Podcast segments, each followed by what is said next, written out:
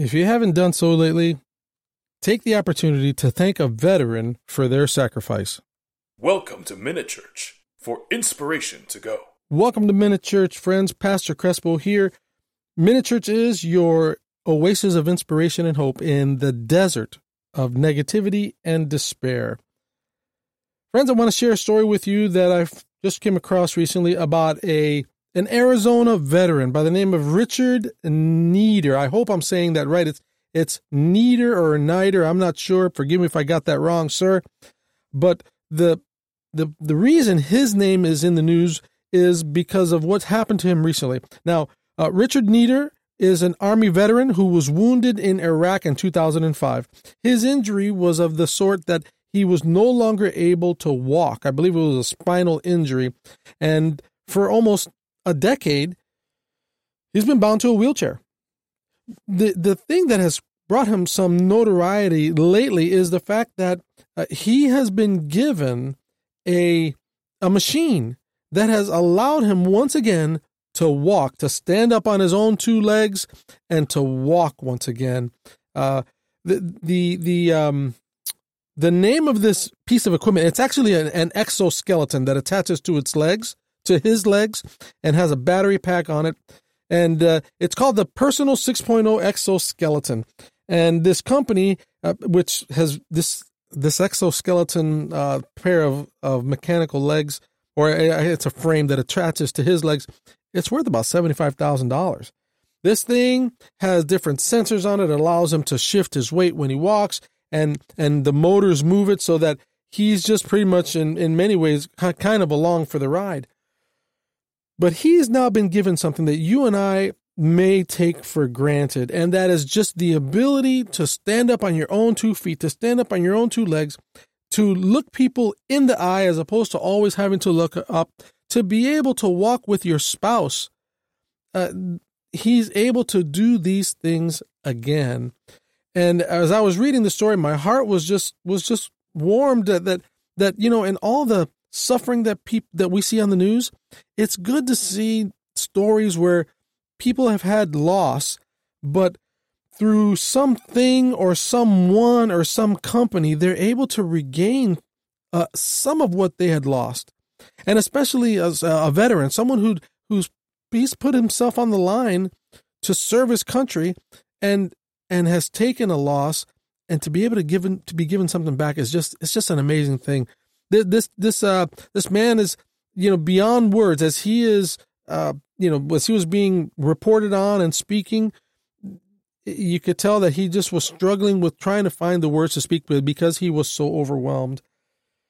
But the one thing that he's able to do is, is to really enjoy what he had been missing for for over a decade and that is just to be able to stand up and take walks and with his wife. Right now, he's in the phase where they are actually teaching him how to use this machine. But the the nice thing about it is that once he learns, they're going to give it to him. He gets to take it home and and and and carry on with his life. It's amazing how something as something that we take for granted, just being able to stand up, can bring someone so much joy. You know, I was thinking about this Army veteran and what he has lost, and thinking about what he has been given this robotic exoskeleton that and it's not just a piece of machinery but what that piece of machinery means to him. It's giving him back a part of himself that that he lost while serving his country. But you know the thought that came to my mind it, obviously going to the bible it reminds me of something that the bible talks about.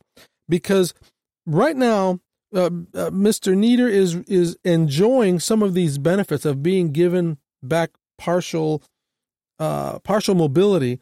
Oh, but friends, the Bible tells us that there is going to come a day when the crippled, the blind, the lame, those people who have suffered, who have had losses, Jesus wants to and is offering to those who put their faith in him, he's going to come back and he's going to give all of those things back to them and they're not going to need a machine. They'll just be made brand new.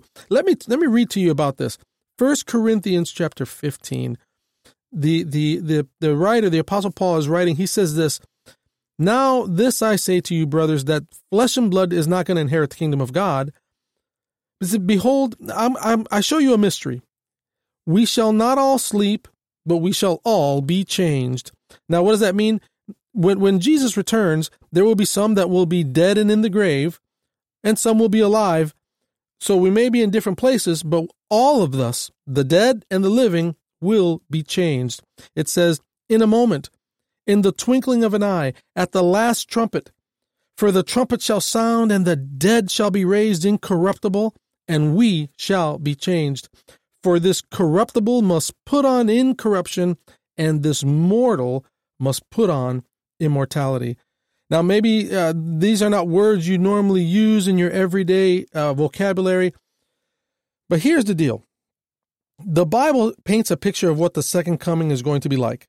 And the Bible paints a picture. It says, when Jesus comes, he'll be coming in the clouds, he'll be having angels with him, and there will be a call by God to his people to come out of this crazy old world. It also mentions that the trumpet, that uh, there will be a trumpet sound. We'll be hearing the trumpet blow. And when that trumpet blows, all of God's people are going to have something happen to them. There will be some that will be resurrected from the graves. There'll be some that will be living at that time. But the one thing that's going to happen to all of us is that incorruption, or I'm sorry, corruption will put on incorruption. What does that mean? Well, right now, friends, you and I, we are prone, our bodies are prone to sickness and to disease. We are prone to be injured. That means we are corruptible. Where we're not, we're, we're, we're, we're corruptible. We're, we're not complete. We're, our bodies are a mess right now relatively speaking, to what God is going to give us when He returns.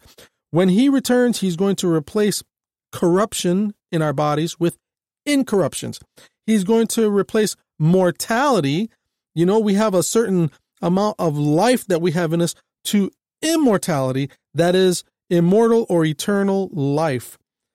Friends, on that day, Mr. Neater is not going to need an exoskeleton. If he's given his heart to the Lord, God is going to give him a brand new pair of legs, a brand new body. How many people are going to be leaving those wheelchairs behind, the crutches behind, the exoskeletons behind on that day? Oh, it's going to be wonderful. It's exciting. And it gives hope to those who right now are currently suffering loss. You know, you think about this individual who suffered paralysis, not, not being able to walk. But you know, there are some people out there who are suffering from paralysis, but not physical. We're talking about spiritual paralysis, a lack of hope. You know, if, if you think it's bad not being able to walk, if you think it's bad not being able to see, how bad do you think it is for someone to have a problem and never be able to see an end to their suffering? Or how, how hard, how difficult is it for someone who is suffering and feel like rescue is never going to come, I'm all alone. No one cares. No one will ever be there for me. I'll tell you what, that's a worse form of paralysis than not being able to use your legs. But the promise still holds true for those people too. If you are suffering from a physical paralysis, an emotional paralysis, if you're suffering from a spiritual paralysis, I want you to know today that God is promising a day when He's going to take care of all of that. The trumpet's going to blow, the corruptible body, the corruptible human being, who we are, the part that, that is prone to disease is going to be replaced with incorruption. Our mortality will be replaced by immortality. Oh, I'm looking forward to that day, especially in the light of all the crazy things we see in this world. My friend, if you're struggling today, if you're just not feeling, you're just not feeling it, Maybe today you're thinking more about your problems than solutions. Maybe today you might be thinking that there's no end to the problems that I'm seeing. I want to point you to the Bible. I want to point you to Jesus. Put your faith in him. He's going to come one day, one day soon. And when he does, all of that stuff will be replaced with a brand new you, and we'll get to be with Jesus for eternity. I'm Pastor Crespo, and that is Inspiration to Go.